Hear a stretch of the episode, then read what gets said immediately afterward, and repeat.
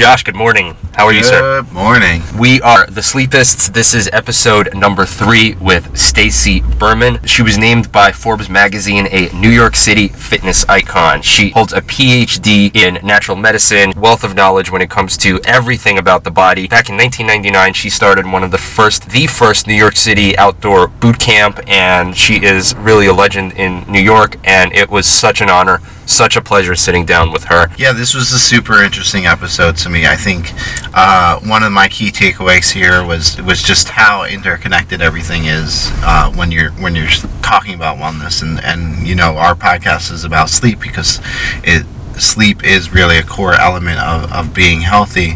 I think one of the things that we really dug into here was how every aspect of your life connects to your health, and one impacts the other. So nutrition, sleep, fitness, all of these different things are connected to each other. So, you know, if you don't sleep well, exercising and eating well are not going to do everything for you.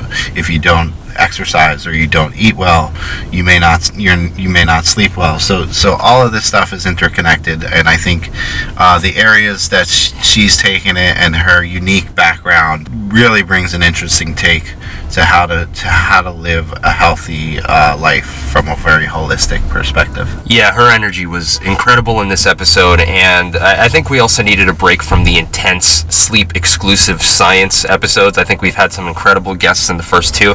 And then Stacey allowed us to back up a little bit and look at the body as one continuum, and you can't just focus on one thing. You have to look at the body as a whole system, and any system that has any broken parts will not function completely. So that's where we came from. This is episode number 3.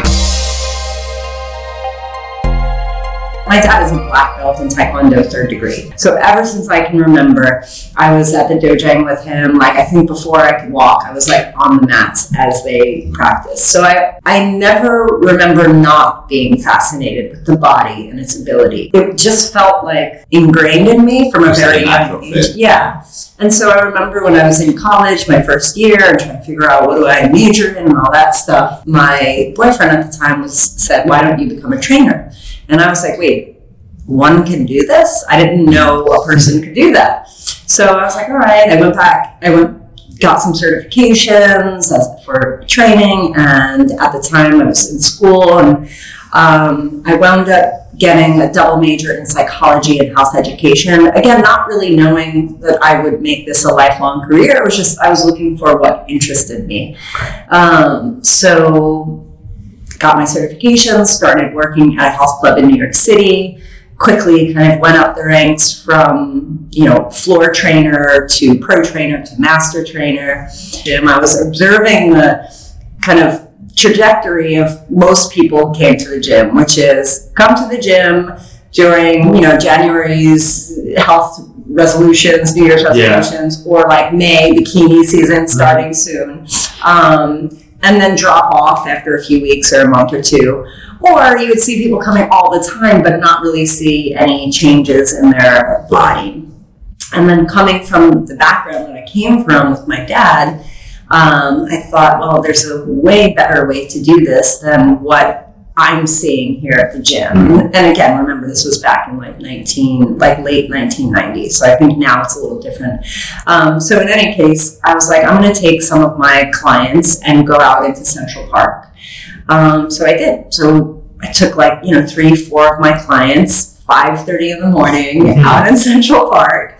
And we started training like that. And we used our body as the machine and the resistance. And we used the park as, you know, the gym. And these were clients that you already had. These were clients I already had, yeah. And so, you know, there's actually a huge population of people who exercise in the park, but they're typically just runners. And then there's another population in the park that are dog walkers at 5:30 in the morning. This is the kind of range of people you get.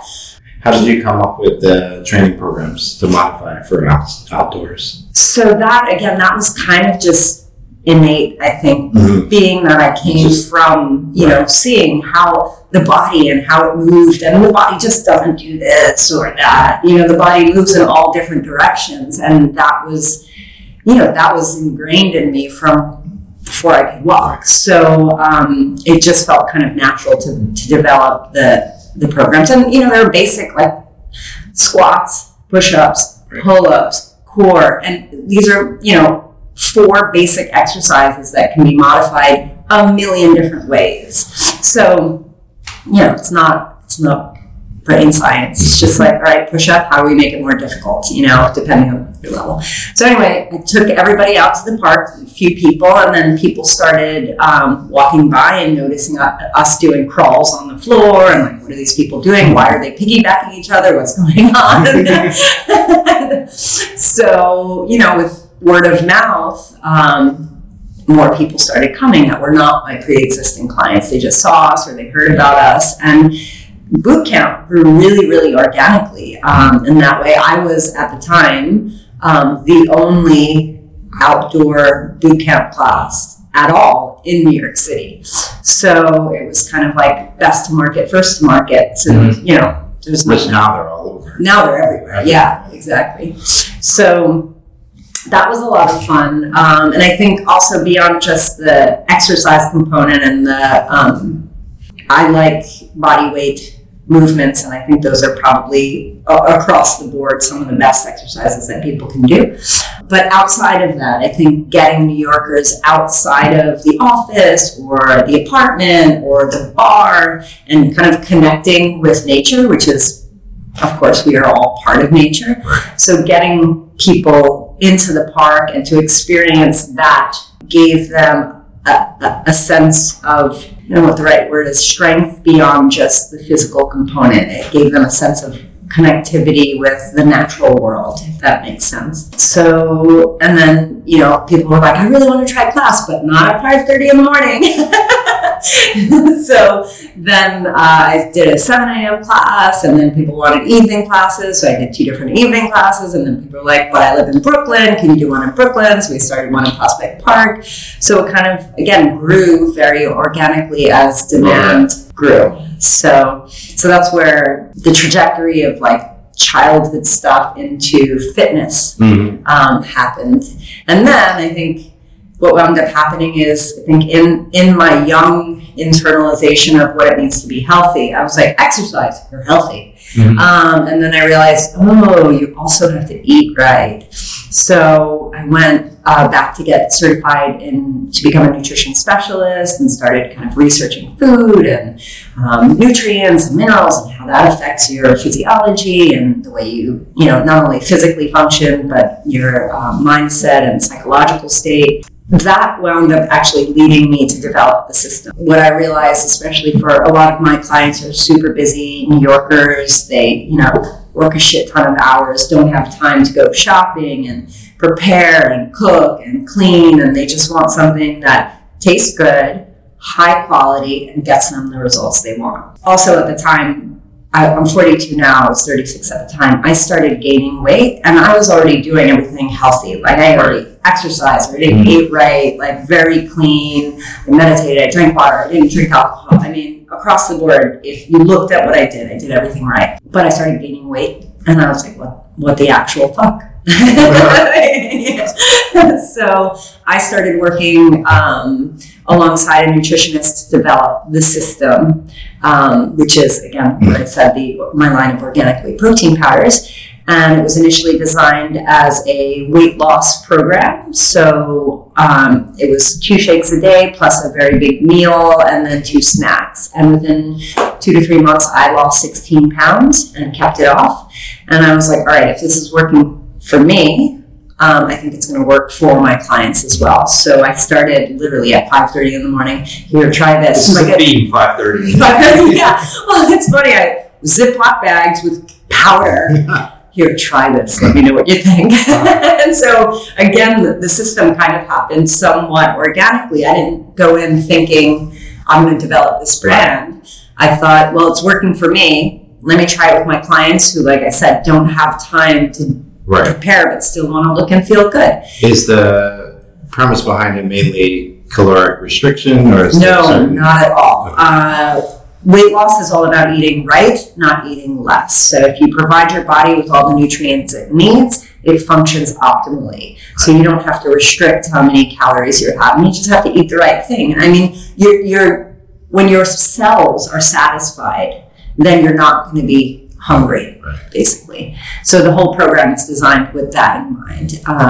And how do you sort through? So there's so much different claims or research on nutrition nowadays. Right. How do you sort through and figure out what is sort of real science or actually works versus what's... So that's a really good question. And I think, you know, outside of my own research, I went in the midst of all this. I also went back to school for my doctorate in natural medicine. So like that little thing. Add that in. So like I've done a shit ton of research on this stuff. But also I've had literally tens of thousands of like hands-on experience working with people to figure out what works, what doesn't work, and then tailor the programs as we go along. So I think, you know, hands-on experience, you know, you can have all the science in the world, which I absolutely do, but if it's not working in real life, then who gives a fuck, right? So I have both the science and the hands-on experience to say this absolutely works. And how much variation is there between, can there be between different people in terms of what they need? A lot of variation, yeah. So again, the system is also designed with this in mind. So typically when people sign up for the program, I give them a baseline of this is the baseline of what it should look like, but remember everybody is unique. So within like 2 to 3 days, I check back in and say, okay, how's your hunger? How's your mental clarity? Do you feel tired? What points of the day are you tired? And from there, it allows me to modify the program to suit their specific needs. Mm-hmm. Yeah.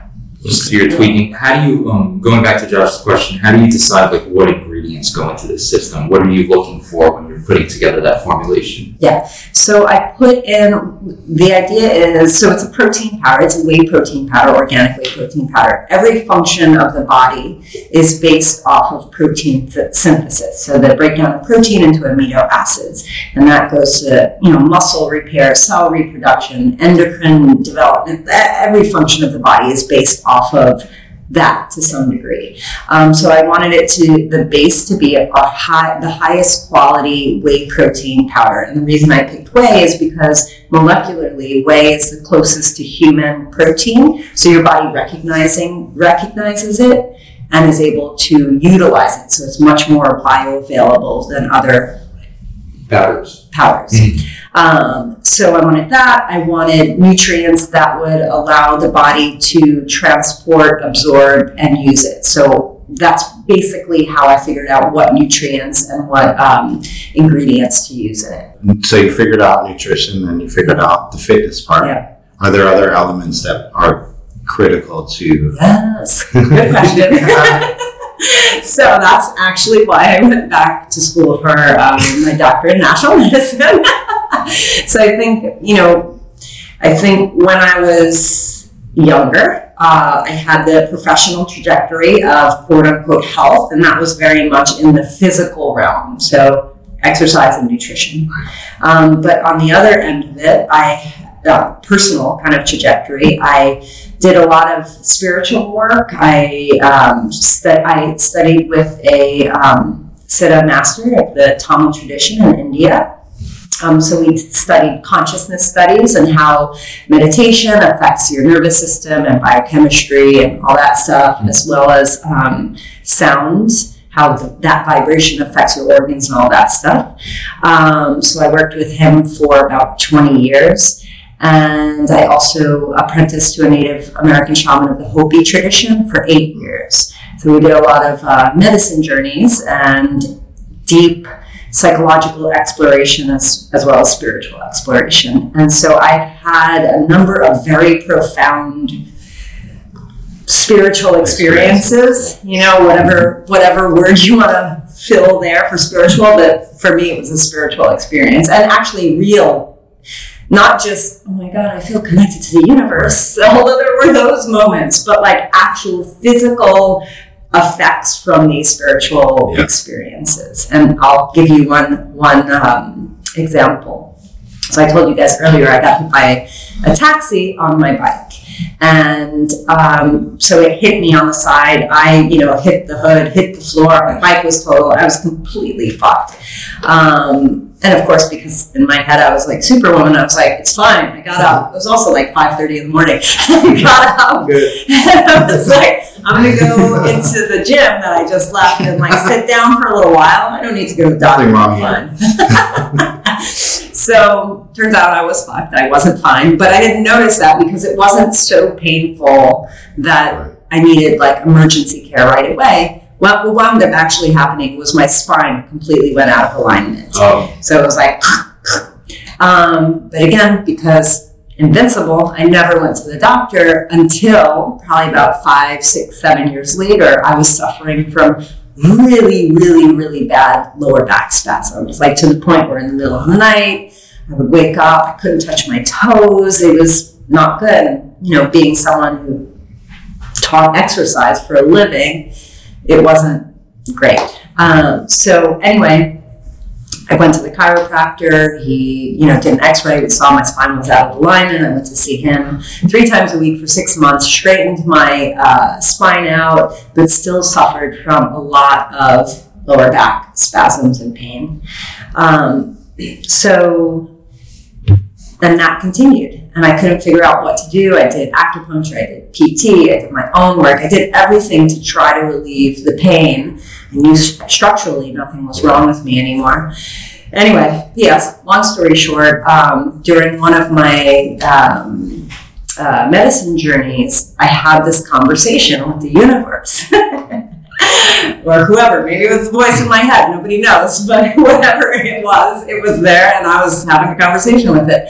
And we were going back and forth, and as soon as I got what the universe was telling me at a fundamental level, as soon as I said, ah, that's what you mean, it felt like an electric shock went through my body, and the lower back pain stopped, and I never experienced anything after that. No lower back pain after that, and it's probably been like 8 years now with no lower back pain. So again, what I mean by profound experiences like that, I think that was a profound experience for me, because for a number of years I had horrible lower back pain, and this one kind of experience relieved it in a way that no other type of therapy did. Yeah. Mm-hmm. So that kind of led me to doctorate in natural medicine, because I was like, what the fuck is actually going on? How did that happen? How did me saying, okay, I got it, universe.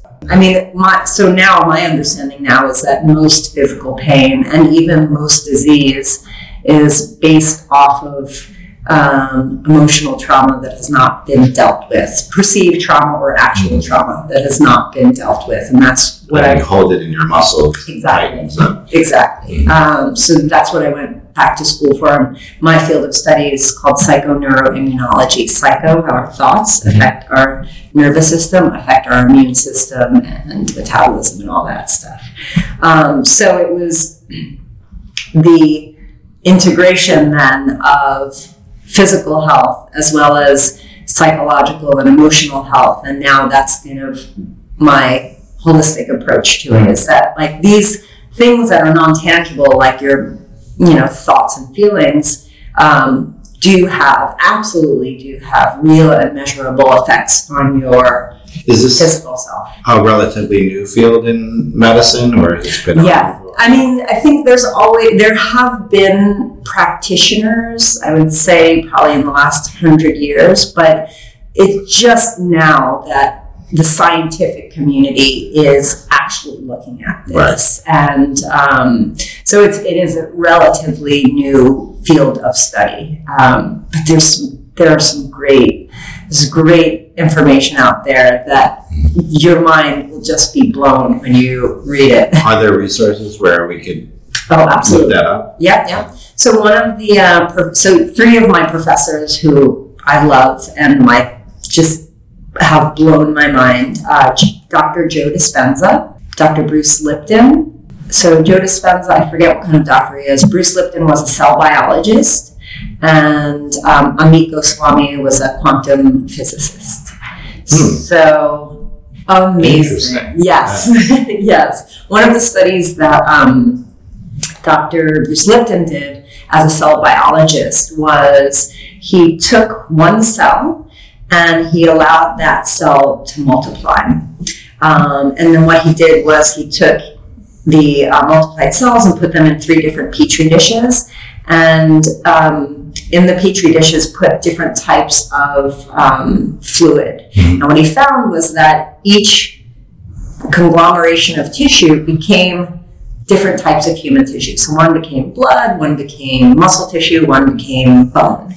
And the whole, what's mind-blowing about that is it all came from one cell, which means it all has the exact identical genes. Mm-hmm.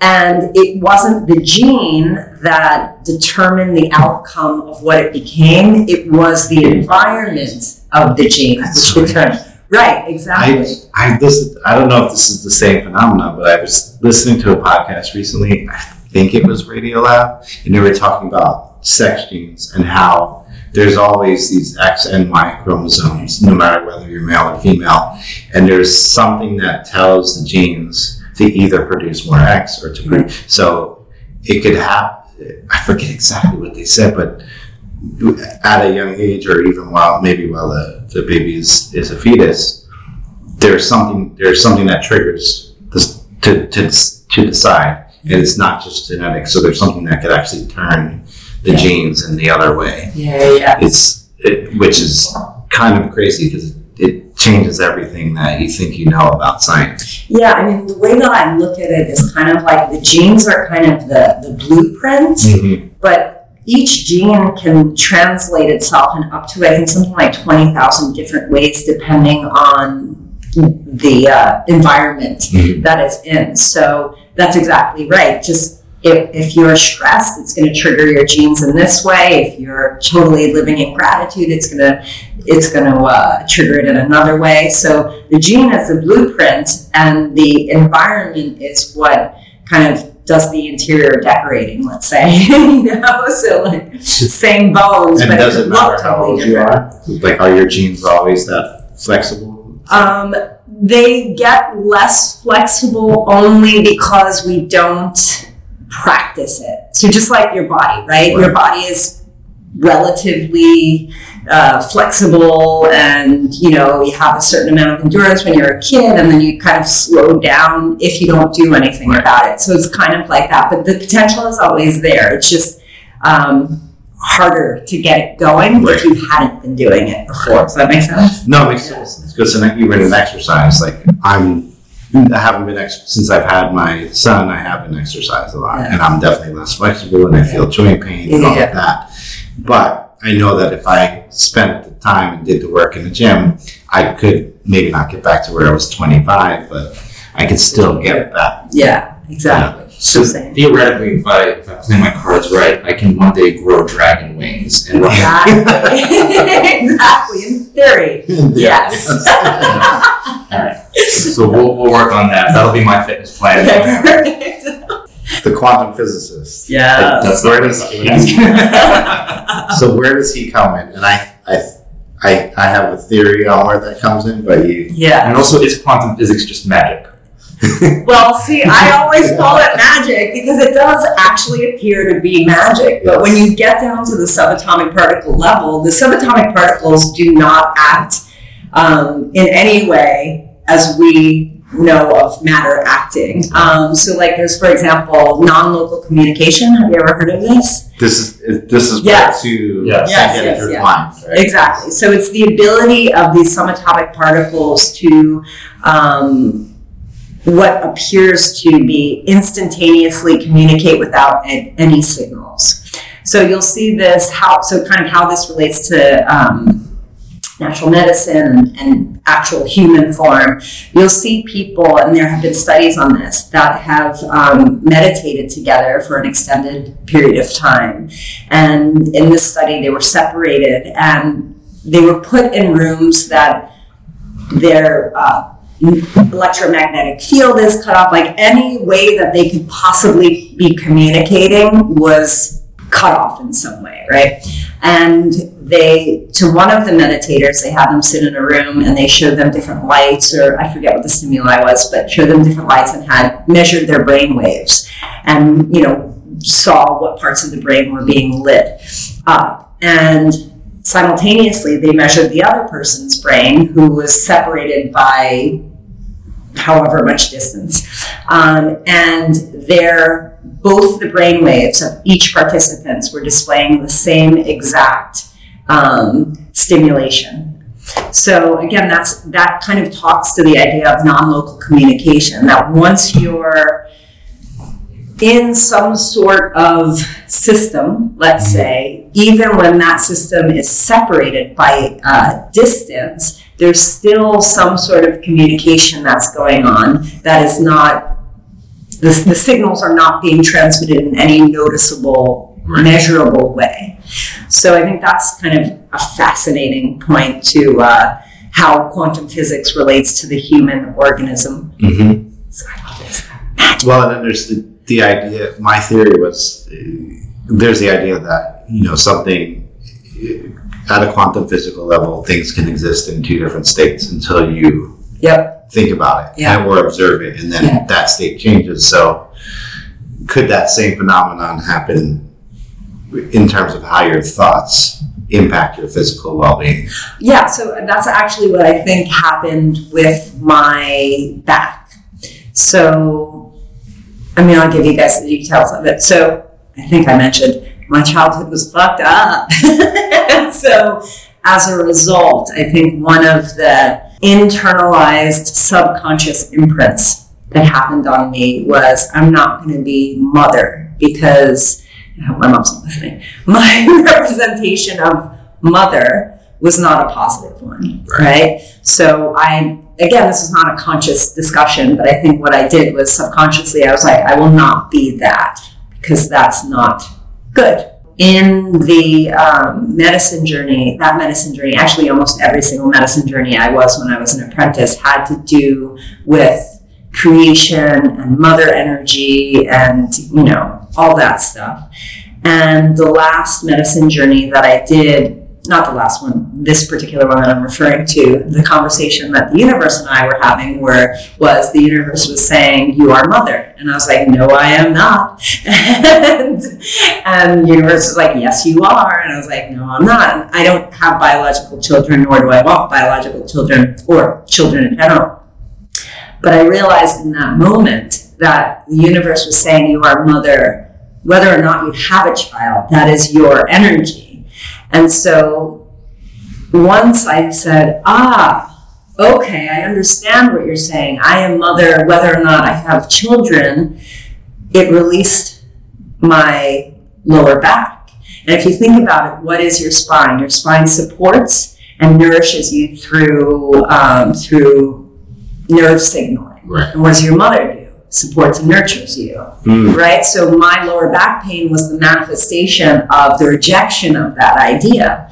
And as soon as I said, okay, I am mother, it went away. And back to quantum physics, it was like I saw another potential. And once I saw that other potential, it collapsed into reality. Does that make sense? Mm-hmm. It does, but it's so hard. It's so hard to grasp. And that's, I think, it's a hard thing. It does seem like magic. Mm-hmm. And I think at the time, I wasn't in school at the time for this stuff. I didn't know, but I was like, that just happened to me. And I'm also from New York. So I'm like, what the fuck is going on? I'm like, I don't know what's happening. Yeah. This is some bullshit right here. What's going on? So I was like, I want to know what's going on, because I couldn't explain it at the time, but I know that it was a real experience that I had, and it was a real experience that I had that had physical results. Do you think there was a similar thing going on with the placebo effect? So just taking medicine and thinking that it's going to do something, or taking a sugar pill. Thinking that it's medicine. Yeah, absolutely. Yeah, absolutely. I was just having this conversation with someone about, so I'm a Reiki master, and I don't practice Reiki. And I don't. Just needed another thing to. Yeah, why not? With all that free time you have. Well, what I want, so I'm all about, I'm not going to discount something, and just because you don't understand. I don't understand it. I want to see what it is. I want to learn about it. I want to see. Let me just try. So that's pretty much the approach I take with most things. And so I don't know with Reiki physiology. Like I can't say I'm touching you and now this energy is coming out of my hand. I can't say that for certain. What I can say for certain is that when I have practiced Reiki on myself or someone else, that it seems to allow them to get to a state where their parasympathetic nervous system is taking over, which is the rest and digest response. And that state is where the healing happens. Mm-hmm. So again, I don't know, but to your point, the placebo effect. If you think it's so, and it has real effects on your overall health, just because science can't prove it doesn't discount that it helped, that it did something for you. And just because science can't prove it now doesn't mean it won't prove it in 10 years, 20 years, 50 years. I mean, that's the whole basis of science, right? We would still think the earth is flat. We wouldn't believe in gravity if, science is meant to question. Well, so, it's the universe is so complex. It's like we're never going to understand everything. Yeah, so we can probably disprove everything. But we can't to say with certainty that something. Yeah. And again, it's like if you've had experiences that are not really explainable, but real experiences, then who's to say they're not real? They've happened to you. They're your reality. Yeah, they're your reality. Exactly. Sure. So you're up every morning at 5:30, or not anymore. The reason I'm asking that is just to not so subtly segue into sleep. Yes. What is your stance on sleep? Do you believe in sleep? Do you? No. I don't think you do. Of course. There's a placebo effect. Yeah. Absolutely. I mean, for me, and I think you guys would completely agree, but sleep is the foundation of life. You have to sleep. I remember actually this was even before when I think I was in junior high and we were doing science experiments, and I wanted to study how lack of sleep affected a person. And of course, nobody really wanted to be my guinea pig, so I wound up guinea pigging myself. So I just did some basic stuff like, writing out specific sentences to see how my handwriting was, different visual tests. And within like 2 days, I was almost insane. Like I couldn't, it looked like I was writing. And that's on how many hours of sleep? 0 hours. Oh, you just didn't sleep. Yeah, I just didn't sleep at all. So anyway, point is, absolutely, I believe in sleep as one of the foundations to a healthy mind and healthy body. Mm-hmm. And I think actually being in boot camp, and even though I was getting 8 hours of sleep a night, that it threw my rhythm off of natural biological rhythm, right? Because I was waking up at 3 in the morning or 3:50 in the morning. So it was like basically the middle of the night. And I think a lot of my systems shut down because I was just not in line with your biology, with my biology, or with nature. Like we are a part of nature, And I do think that affected a lot of my not only my emotional state, but I think physical state and mental state. Sleep, and I tell everyone the importance of sleep. I just did a workshop yesterday, and we were talking about, the workshop was on getting unstuck. And basically getting unstuck means de-stressing yourself. So from physical stress, emotional stress, or environmental stress. And one of the things that came up was sleep, because I think so many people have issues around sleep. I think sleep is important. You have a lot of clients over the years, especially if you coach so many people. What are some of the common sleep issues that you're seeing or mistakes that people are making? I mean, one of the primary things that I think mistakes people are making in terms of sleep is the screens.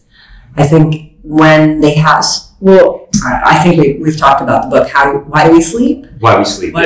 So did you listen to him on Joe Rogan? Yes. Okay, so I So one of the things that he was talking about was the idea that when you have your screen up, that the screen prevents the release of melatonin by up to 3 hours. So if people are in bed reading a book or just diddling on their phone, they go to bed at 10, they think they're going to sleep around 10, 11, but really their body's not getting into sleep until like 1 in the morning, and then they're waking up at 5 to come see me. So they're not getting sleep. So screens, I think, are a big problem in today's society. I think also not having a routine around sleep, right? You can't go from work to sleep because you're in conscious mode and then you're asking your body to go right into, sleep mode. So I think that transition is not respected. And then obviously I do think, stress has a lot to do with it. Not having healthy ways to deal with and release stress. You get to bed and you're like, I gotta do this, I gotta do that, oh my God, what about this, what about that? So it's like turning that part of the mind off. Routine is one of the things that has definitely helped me with my sleep. I've never slept well my whole life. I also am diagnosed with ADD, but recently I've started to think maybe actually it has to do with sleep and not anything to do with the disorder, because I've probably never really slept more than 5 hours straight. My sleep is interrupted. It takes me a while to fall asleep, and I think it's a combination of my mind racing at night and trying to fall asleep, and then also having sleep apnea. And so one of the things that I've done probably in the last 6 months to a year is try to have a routine around sleep. So I stop using my phone at least an hour before sleep. I drink a glass of tea before I go to, and then I do the same exact thing before I get into bed. And when I'm in bed, there's no TV. I might read a book, but that's it. And it's definitely helped. I think I still have the apnea portion of it, so I'm curious what role nutrition and fitness can help in reverse with that. Yeah, absolutely. I mean, obviously the nutrients that you're putting in your body is that's the information that your body is using to build itself to function. So what you're eating is absolutely going to have an effect on the quality of sleep you have and the ability you have to go to sleep easily. And then exercise. I mean, exercise is the good thing about exercise is, so when you're exercising and you do high intensity exercise, and yoga probably does this to a certain extent too, but I don't like yoga. I just can't. It's too slow. In theory, I should love it. I just can't though. But high intensity exercise, when you're doing high intensity exercise, it shuts off the prefrontal cortex, which is the part of the brain, executive function, right? So it shuts off the part of the brain that is responsible for what we call the monkey mind, right? So when you could almost use exercise as a biohack to turn that part of the mind off. So does it work similar to meditation then? Yes, it does. I mean, obviously, it's slightly different. You're not just sitting there, but it does. And actually, sometimes I work with people. We do 20 to 30 minutes of high intensity exercise followed by a meditation, because that's your brain is actually primed right then for meditation. Also, first thing when you wake up, because you're not in full consciousness, you're kind of in that twilight zone. Right. So high intensity exercise kind of gets you into that. I mean, if you guys do high intensity exercise, try to you'll notice that like in the beginning you can pretty much clearly do a high level math equation. Try that 20 minutes in. You're like, I can't. Who am I? What's happening? And that's because that part of the brain is not working. When I've done high intensity, usually by the third round, if someone comes to talk to me, I'm like, it's not going. So that's the kind of biohack that one can use to get into a meditative space. Start with 20 minutes of high intensity exercise. Yeah, I'm gonna try that. The other thing about movement is, I mean, obviously, just physically it tires you out, so you're more likely to want to sleep, but in terms of emotional release and stress, any emotion or experience that you don't release gets imprinted on your nervous system. And often it's imprinted on your nervous system beyond your conscious awareness, which, and I say that because you can't talk about it if you don't know it's there, right? So talk only gets to a certain level. Movement allows you to access the stored information that is underneath consciousness awareness and release it in a way that's beneficial to you. This is very interesting. It's like, it's one of those things that you listen to, like, no way.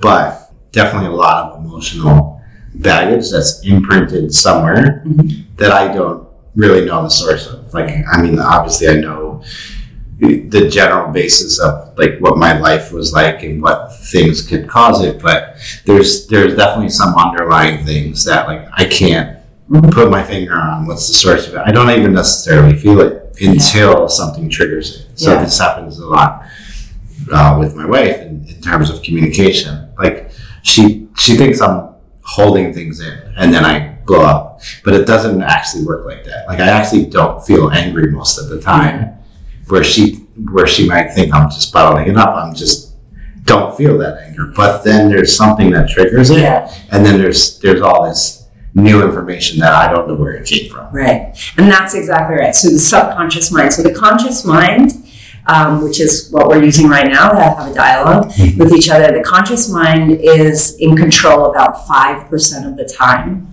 The subconscious mind is in control about 95% of the time.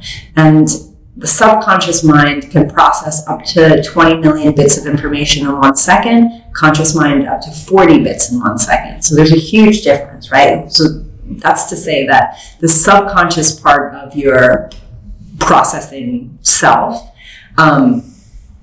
is primarily at play most of the time. So all of the information that you took in as a child, right now, you know, throughout your life is somewhere stored in you. But subconscious processor doesn't speak in English. It speaks mostly in feeling and symbols, which is during sleep. That's all subconscious processing coming up to. Where it comes out in dreams. Yeah, exactly. So part of the work that I do is based off of, have you ever heard of body armor? Yes. Body armor. Yes. Okay, so it's the idea that when you have different experiences in mostly during developmental parts of your life from in utero to 7, and obviously after 2, but those are like, that's a huge time where you're developing as a small human. When you have experiences during that time of your development, if those experiences become or are significant enough, they become holding patterns in your nervous system. And if those holding patterns become chronic, then it affects the musculature of the body. And so by looking at someone as an adult or a child, typically you can just kind of scan their physical body and understand psychologically what the things they've had to deal with throughout their lives. So to your point, all that stuff is still in there and it's absolutely affecting your thoughts, feelings, and actions today, but they're beyond your conscious awareness. And so does that go back also to the genes, like how the genes express themselves? Yeah, absolutely. Yeah. So looking at Jeff, what has he been dealing with?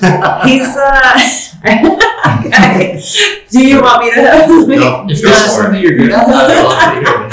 Just don't make him cry. Please make him cry. It seems like, just from preliminary right here, right now, the primary issue that you've had to deal with is personal power and autonomy. And some of the patterns of your life have been based off of this idea of trying to outwardly please people, but inwardly resisting people. Does that sound true? Is that true for everybody? I don't know. It's definitely true. No, that's not true for everyone. That's the primary. Yes, I think that would be a reasonable estimation. Yeah. Yes. What was the tell? Tell is the shoulders. Yeah. Shoulders. So there's a slight. So you'll see there's a slight kind of forward motion. So now let's say that I was in a better shape, or like in a time of my life where I was in better shape, and so my posture was better. It would still express. It would well, I mean, it can change, and obviously everyone has a different mix of these type of characters. You don't have just one type, you know, because everyone's experienced a lot of shit. But typically when those issues are from the developmental time in your life, that body posture will be somewhat chronic. So you can, when you're training, you make it better, but it's still, you can still see it. Yeah. Yeah. Like for me, I'm much better now, but my primary, if you would have met me 5-10 years ago, I was very rigid. I was very upright. My chest was up, my back was straight. And that's indicative of issues with trust, and you receive love through achieving. So it's called the rigid achiever. You're called the endurer because you can endure very well. That is pretty accurate. Yes. That is a very accurate word for me. What about him? Let's not let Vlad off. I'm the rigid endurer. I was going to say, I think you're kind of a rigid achiever. So, really? Yeah, a little bit. What is the rigid achiever again? Trust, issues with relationship and love, and learns to receive through achievement. Although you're kind of endurer as well. I don't know. What am I, Josh? I mean, I can see both pieces of that. Yeah. We bonded over some similarities, and I think the endurer part is definitely there. But there's also a strong contrast between the two of us, which I don't know if I can put my finger exactly on it, because we're still similar in what we're different in, if that makes any sense. So like the end result there's similar outcomes to it, even though we express it in different ways. Yeah. And I think I'm much more like up here. Yeah. So I think he's a little bit more present physically. I don't know if that's the right word, but I'm having a difficult. I mean, I will say to your point, I'm always running away from the idea of, and I just came to this revelation last week, that I'm always running away from this idea of not doing. I always feel like I need to do something, so I just think about it. That's the achiever. That's the achiever. It's always having to do. And again, it's not a conscious thing, but always having to do in order to receive. Like you're not worthy of receiving unless you're doing something for it. Mm-hmm. And I have a bit of a messiah complex in terms of I have to endure for everyone else. Yeah, so outwardly pleasing, inwardly resisting. Yeah. And then that's what happens is when eventually that you endure, and eventually you explode. Yes. What are some of the other body armor types that you... So there's one that is the... there's one that's the schizoid character. I forgot the other, but you'll notice that because they'll typically be very wafy, very... very wavy, and they have this kind of, their shoulders are kind of up, not exactly up because that's another one, but like kind of like skepticalness, and they usually have issues with safety, security, and stability as their primary psychological things. There's the oral one. The oral one is very distinct, where it's a sunken chest, and they have issues with feeling and the right to feel pleasure and feel emotions. Then you have the endurer, then you have the rigid achiever. The rigid achiever comes in two forms. There's my form, which tends to be a little bit more masculine, and we bottle everything up. And then there's the hysteric, which you'll see in women. Same basic idea, but you'll notice women who have small, regular-sized waists, but much abnormally larger hips that compared to their upper body. So same issues. The only significant difference is that they will eventually explode also. So the rigid achiever doesn't explode. The hysteric will eventually get to explode. And then you have the challenger defender. And that you'll notice people that have a lot of weight, their shoulders are abnormally high, let's say, for them, and their typical psychological issues at a fundamental level are being able to communicate their own truth, but I make the distinction between, I think, their authentic truth, which sounds kind of spiritual and flighty, but what I mean by that is we all have masks on, and we think we're speaking what we mean to be speaking from our true selves, but often those are the masks speaking.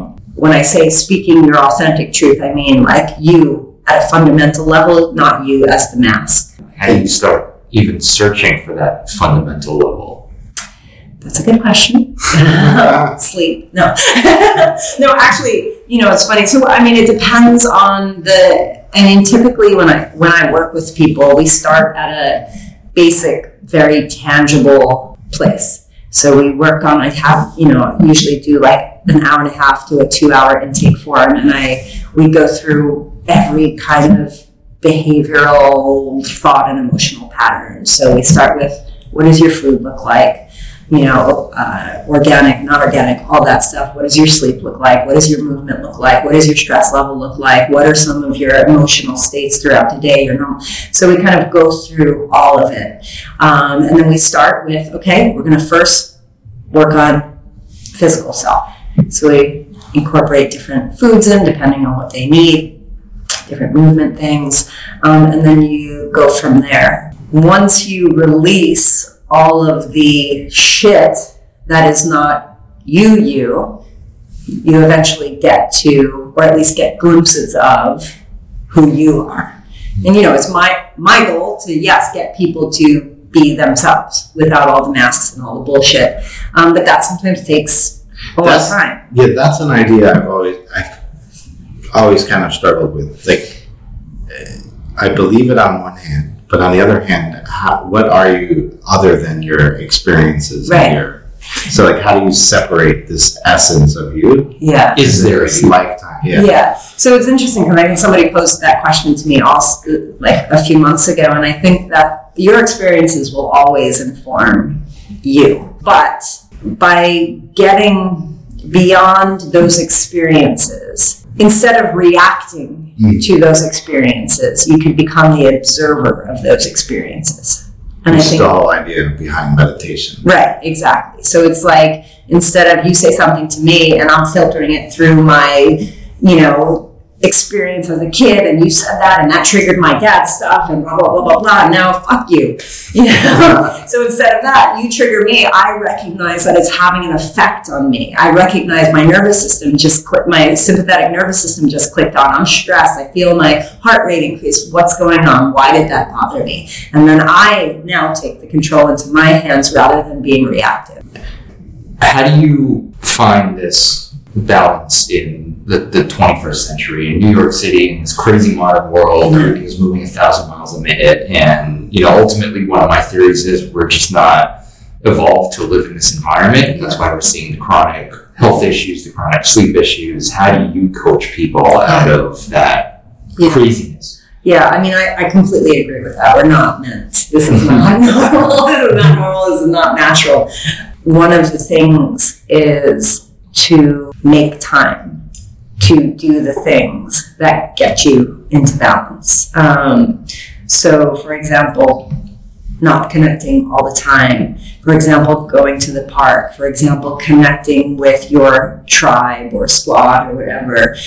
Connecting with your family, laughing and playing. Like all the things that we as humans are meant to be doing. And then also learning how to not react. You can't control things that are in your environment necessarily, but you can control the way you react to them. Right. So like depersonalizing the external from the internal. Right. Exactly. Do you have any quick tips for people on finding that balance? Like, what's something someone listening can do right now? One thing outside of sleep. I mean, some of the basic stuff. Eating right. Eating is going to shift, like I said earlier, what you put in your body or on your body is going to have a profound impact on the information that you're giving your body to function with. So having a healthy diet is not just about looking a certain way or losing 5 pounds or fitting into the HD. And so that's the actual information that you're giving your body to reproduce itself with.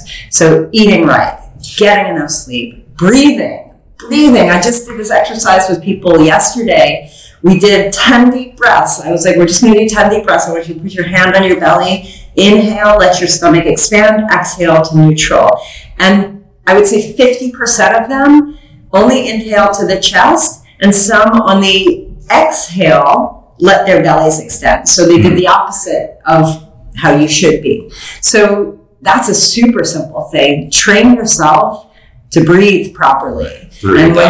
Right, exactly. And when you're breathing properly, what that does is there are receptors in the diaphragm that when you take deep breaths, it triggers your parasympathetic nervous system to turn on. Right, because in essence, your brain is saying, I can't be stressed right now because those receptors are going off. It also helps you poop better. It does digestion. Just did that this morning. No, sorry. So breathing, movement. Again, it's not just about movement. It's not just about looking a certain way or fitting into clothes. Like movement has a profound effect on your nervous system and all the information that's stored in your nervous system.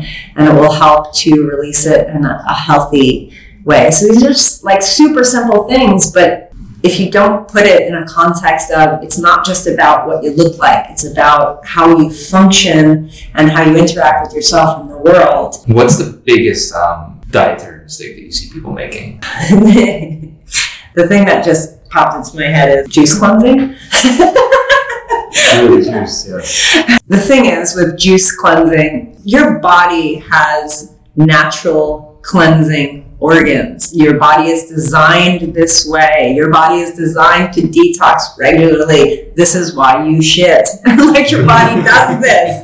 Juicing, while again is really high, dense in vitamins and minerals, and that's great, but your body was not meant to take that much sugar in at one time. You're missing the protein, you're typically missing the fat, you're missing the fiber. So all of these nutrients, macronutrients, part of how your body digests things. So when you're taking all that out, your body is not actually reacting the way you think it's going to react. I would say juice cleansing is just bullshit. I mean, have a juice, it's great, but have it with something else. You know, your body is meant to do this. And then another thing that I think makes a profound difference is eating too much at night before you go to bed. And why this makes a difference is your body can't, your cells can't do two opposing metabolic functions at the same time. So what I mean by that, if you're eating at night and then going to sleep pretty quickly after that, you're asking it to digest the food and you're asking it to heal and rebuild itself. And it can't do both well. So, I mean, I typically recommend that people don't eat at least 3 hours, if not a few more hours before they go to bed, so that their body is like somewhat completed with digestion, depending on what they're eating. And that, I think, has a profound impact on, again, not only what they look like, but the way their body functions and their quality of sleep. And what's your thoughts on intermittent fasting? I love it. Yeah. I mean, I regularly practice intermittent fasting. I think that intermittent fasting is much more in line with our evolution. Yeah. It's like we didn't always have access to food. We feasted and then we fasted until we went and hunted or gathered again. So I think it mimics our natural biological function. I read in, I think it was the Black Swan, Nassim Taleb. Yeah. And he had a section on, which was surprising, but he had a section on fitness and eating. And something he said was really interesting was that food is actually, food is not supposed to be eaten as a response to being hungry. Food is actually telling your body information about the world or about what's going on right now. So if you're not eating it, it's getting your body prepared that there's a period where you're not going to have food available. Right. If you're eating too much, it's thinking you're stocking up. So it's telling your body to respond in a certain way. Right. Exactly. Yeah. So, I mean, I usually practice intermittent fasting probably 4 to 5 days a week. Have you ever done extended fast? I've done extended fast, but that was more when I'm going into medicine journey. So that was just kind of cleansing of lots of stuff at that point. So I mean extended, what I mean by extended, probably like 2 days. Not like a week or... Right. Vlad over here did a 5-day water fast. I've done two 7-day fasts. 7-day? Get it right. Yeah, I just did a 4-day like 2 weeks ago. Yeah. So I do extended fasts regularly. I just think it's your body just needs a break. Yeah. At its core, you just gotta let it reboot and rest. I like what you said about not eating large meals before bed, because there is a theory that other than your brain, your circadian rhythm is also regulated by your liver. Mm-hmm. And if your liver is constantly activated, especially late before bed, that could be affecting your sleep. That's something I read. I don't know how true that is. Yeah. But so we will, I think we're going to start wrapping. Unless you have you have a book you're writing. Yes, that's what I'm going to say. So this is your moment. Tell us a little bit more about what you're working on and where people can find you and learn more about you. Yeah, so I mean, the first thing which I mentioned earlier is my The System by Stacey, the line of organic whey protein powders. You can check out my website. What's the website? TheSystemByStacey.com. Oh, very nice. Descriptive. There you go. And your tagline again? The System by Stacey is a luxury line of organic whey protein powders designed to help you love yourself from the inside out. Thank you. And I think you just realized the website too, right? I did. Yeah. And then I am... working on a book based off of my dissertation research, and the book is called Love Yourself Naked, The Science Behind Self-Perception, Spirituality, and Weight Loss. So where that idea came out was that, I started the first all-year outdoor boot camp in New York City. I literally worked with thousands of people, a lot of women, and I found that no matter what they looked like on the outside, they could have been beautiful by society standards, or 200 or 300 pounds overweight, and the internal dialogue was always the same. They were always scanning for what was wrong with them instead of what was right with them. And so when I went back to school and I was trying to figure out what to do my research on, and field of study being how your thoughts affect your physical self, I was like, what if I research that? What if I see if changing self-perception has real and measurable effects on metabolism and weight loss. That was my dissertation research, and that's basically what the book is about. It's kind of explaining the science behind that, but then also tools and techniques that help shift mindset to be more positive towards the self.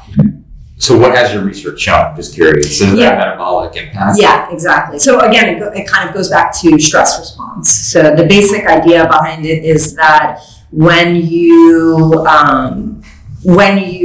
at yourself and you dislike what you see, and let me preface this, I think that 99% of women presently have or have had a body image disorder. Wow.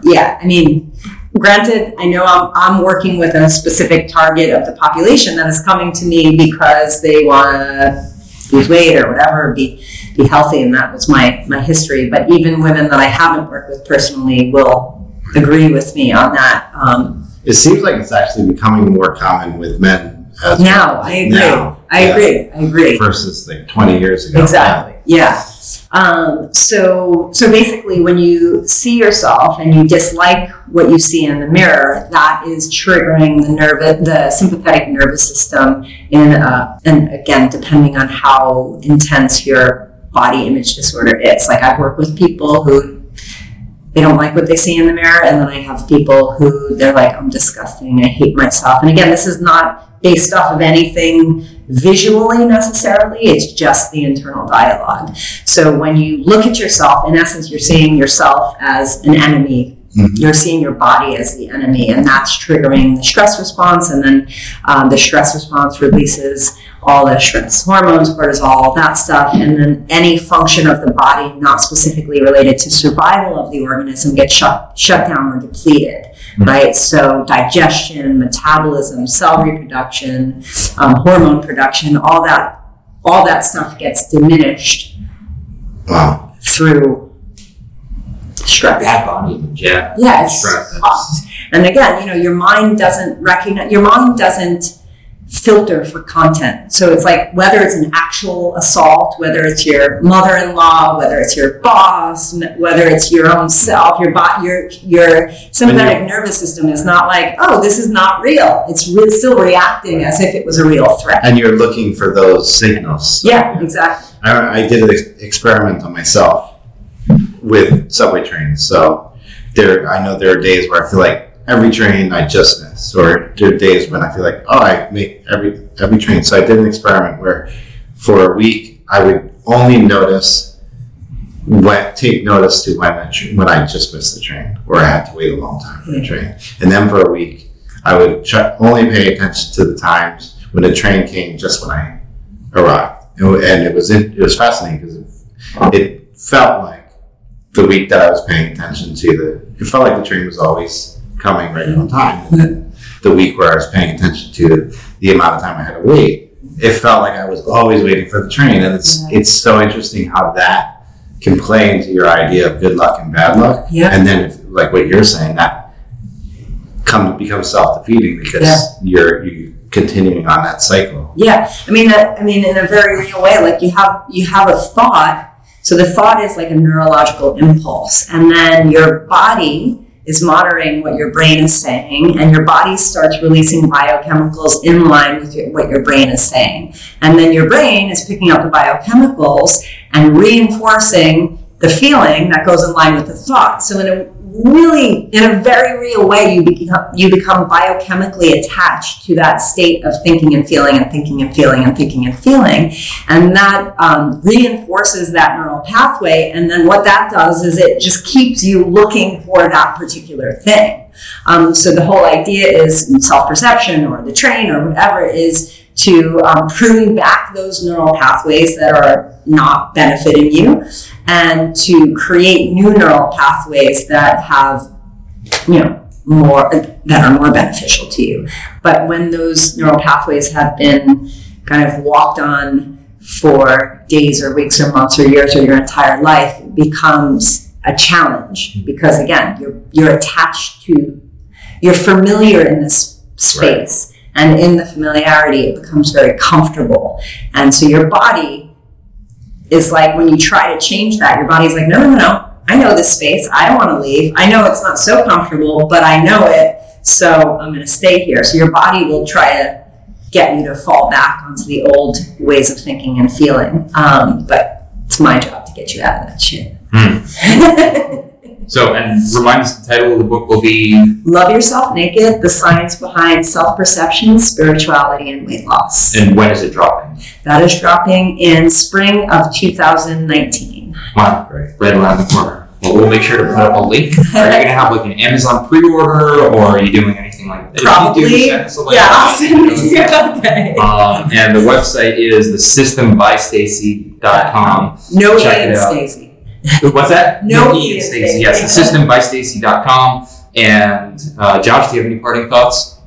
No, this was a very interesting conversation. Awesome. Thank you so much. We will absolutely badger you for a part two. Perfect. I love it. I think this was a lot of fun. And that's it. This is The Sleepist. And as always, success is a good night's rest. Thank you for listening to The Sleepist podcast. Our URL is sleep.ist. My name is Vlad. My personal blog is vladit.com. If you have any questions, please visit us at The Sleepist website. Drop us a line, ask your sleep question. And remember, we are not doctors. We don't play them on TV. And anything you hear on this program should first be checked with your personal doctor.